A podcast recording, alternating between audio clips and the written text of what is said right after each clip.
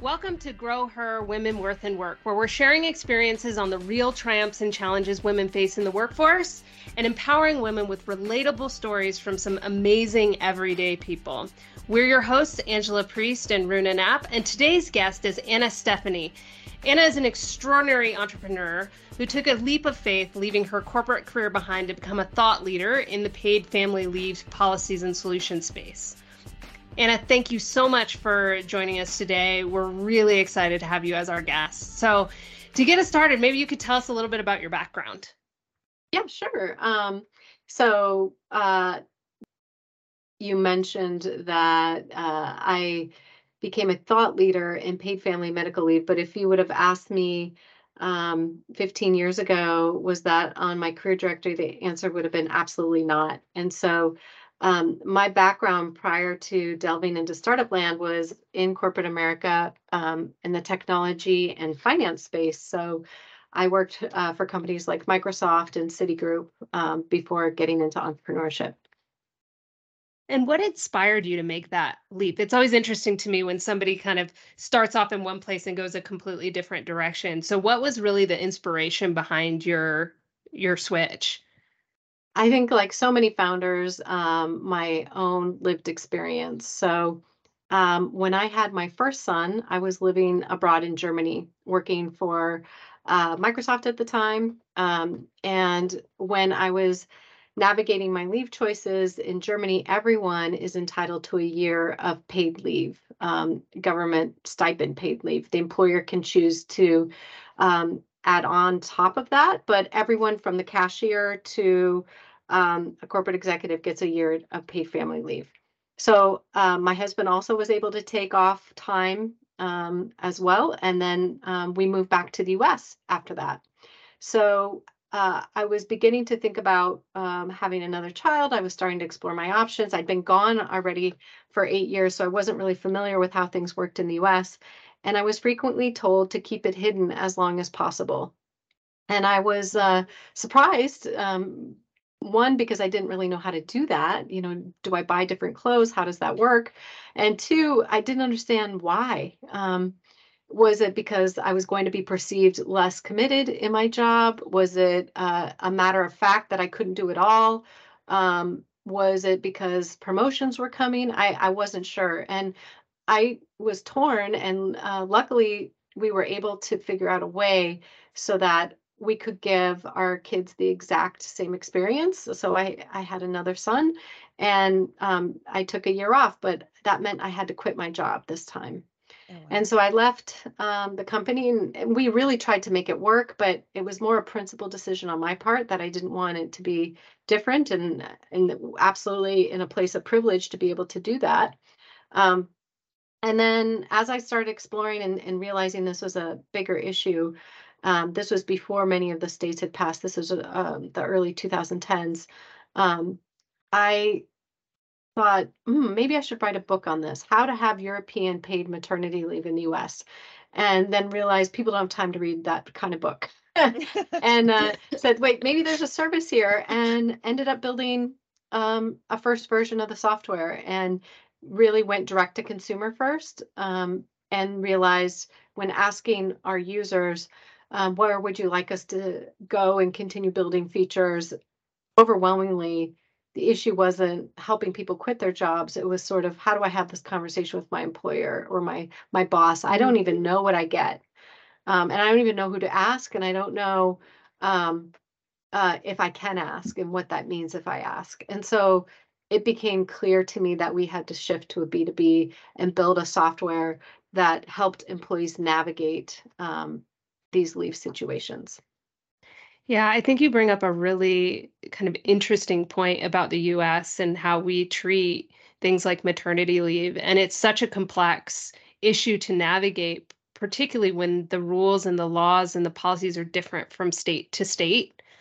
Um, and there's not a lot of resources out there that help people navigate those. And for women in particular, um, with a lot of the information out there about how getting pregnant and, and starting kind of to have children can affect your career and your career outlook, it becomes almost this topic where it's like, it's almost treated as like a shameful thing, like you said, something to hide rather than something to celebrate, which I think is different in many other countries.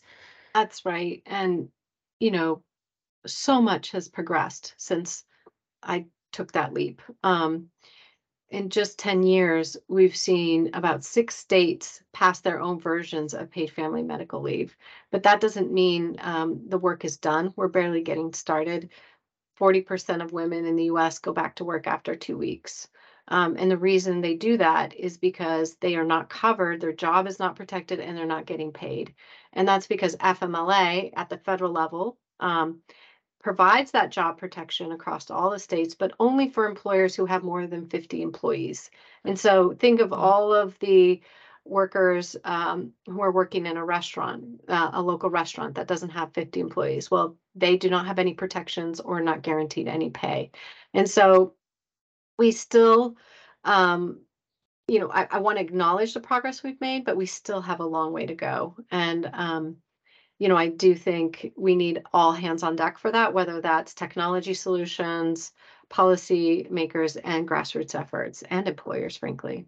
Right. I feel like I was probably around the same time in the early 2010s. I was at a big uh, accounting firm, and their policy was quite strange because it was one month prior to giving birth and 2 mm-hmm. months after. And I'm like, well, what am I going to do? I don't actually have the baby, like, and I'm being mm-hmm. forced to take that one month before.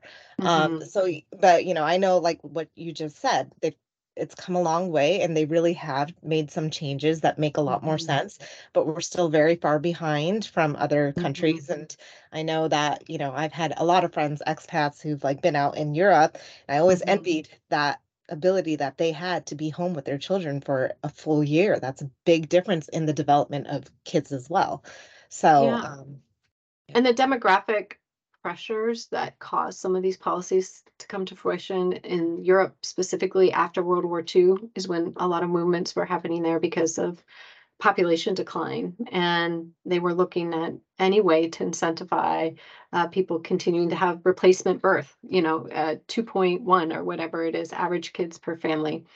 Um, and in the US, we didn't really have that issue. Uh, we, we've missed our opportunity in the 70s to, to think about this um, at a national level from a paid family leave perspective. And then um, it wasn't until 2008 did we start seeing um, the beginnings of a demographic pressure uh, cooker happening in the US. So now we have had uh, less than replacement birth rate since 2007. And that's going to cause uh, it's just going to exacerbate the labor market dynamics, um, meaning it'll be harder and harder for companies to find people. Uh, we do have some uniqueness in our uh, in our country to approach immigration differently than some other countries, but that's also a very tough nut to crack, and it's not the holy grail.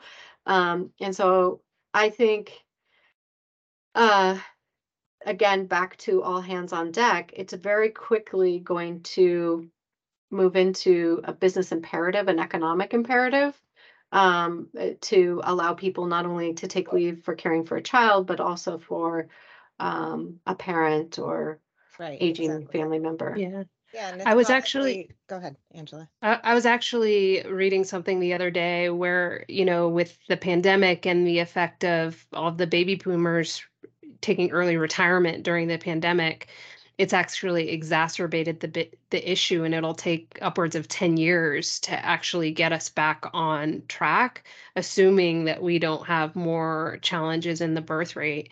And so, with these barriers in the workplace to you know this kind of really valuable resource of having women who can actually be part of the workforce because of you know childcare and family care limitations what changes do you think are necessary to in the way that organizations support their employees to kind of really expand be able to expand that workforce and create access for for women in meaningful ways? Um i think we need radical inclusiveness. Um that there needs to be a rethink of not only in the how in terms of ways of working Um, but the what, uh, there, there's just so much. This could be an entire podcast on itself on how to solve this. Um, but I, I think employers can really just start in companies with some basics and make sure that you've looked at um, your entire caregiving population, for example. So not, you know, historically it was, well, we have paid maternity and paternity leave. What more do we need? And um, more and more, uh, the sandwich generation is going to exist. Um, and so we need to think about expanding um, policies, programs, benefits for all caregivers in the workplace. That would be one of the easy places to start. But there's a whole bunch of other things that we can talk about as well. Yeah, and I think that's an important point. And I think that one of the things, so, you know, Runa and I have talked a lot about some of the barriers for women and the barriers for not only um, advancing in the workplace, but the barriers to entry in the workplace, with family leave policies being one of them. And I think it's easy to think that family leave policies only apply to caretaking of children. But the reality is, again, going back to the retirement of the baby boomers, now many folks in this generation are also dealing with the care of elderly and disabled relatives. And so you have to kind of expand that thinking to say it's not just about the care of children anymore, it's also about the care of elderly family members.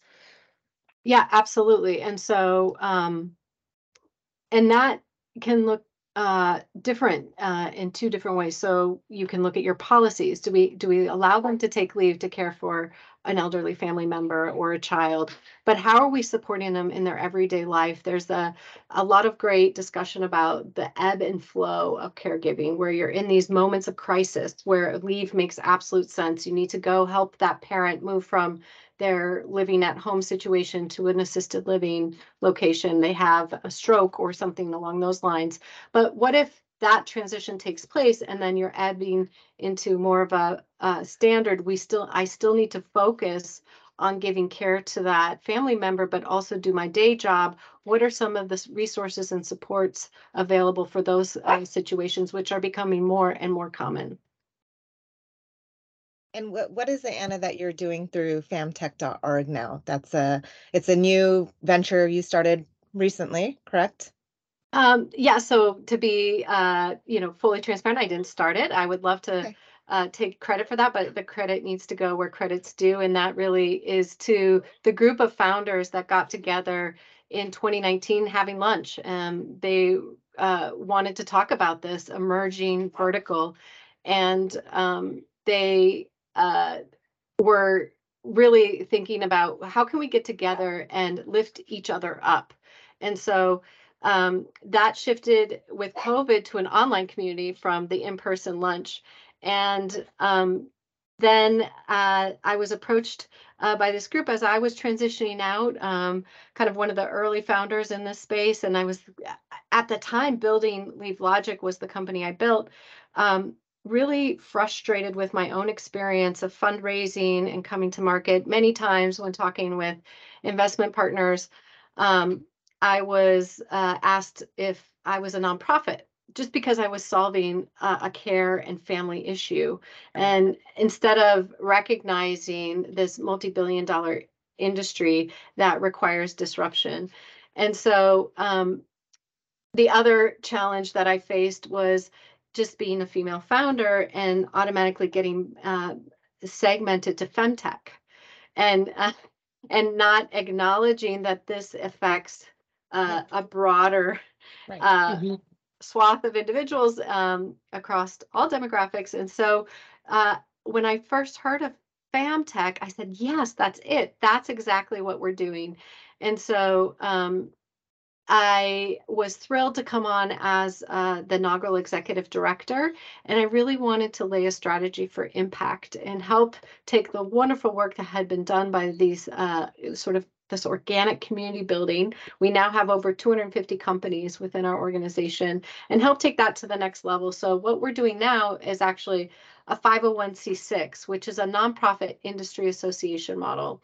Um, and this lets uh, companies come together and advance the industry as a whole. And you can do that through advocacy and awareness. Um, and we also can have the technical ability to lobby. And we do think um, there needs to be an innovation centric voice to the pending care infrastructure conversations, to family leave. Um, we need to also make sure we're doing this in a scalable, innovation uh, centric way. So that's a long winded way of, of essentially saying it's time to legitimize this industry. It's very nascent, but it needs to be legitimate. We need to ensure investors are aware, the ecosystem is aware that there are solutions here that can scale. Yeah, I think you bring up a really, really interesting point is a lot of times these issues that are, you know, get cataloged as women's issues are actually societal issues. Um, and so the implications are much broader than just women. If you improve leave policies for women, that means that you improve leave policies for men as well. Like those two things don't are not mutually exclusive; they go hand in hand. So, um, with that, are there any final thoughts that you want to leave our listeners or viewers with? I think I just um, hope for the day when uh, the next generation of founders, female founders, or other founders, um, will absolutely receive the acknowledgement and support uh, when building in this space. That's what we look for, that they aren't just bucketed into the femtech vertical. And so I hope that we can play a small part in making that a reality. Absolutely. Absolutely. Well, that brings us to the end of our episode of Grow Her Women Worth in Work. Thank you so much, Anna, for joining us. I think you're doing something really amazing and inspiring in the space and really getting people to think about this in a different, more inclusive, and more expansive way. So we really, really appreciate your time, and I look forward to seeing, you know, what happens with FamTech in the future. Thank you. Thank you for having me. Thank you, Thank Anna. You.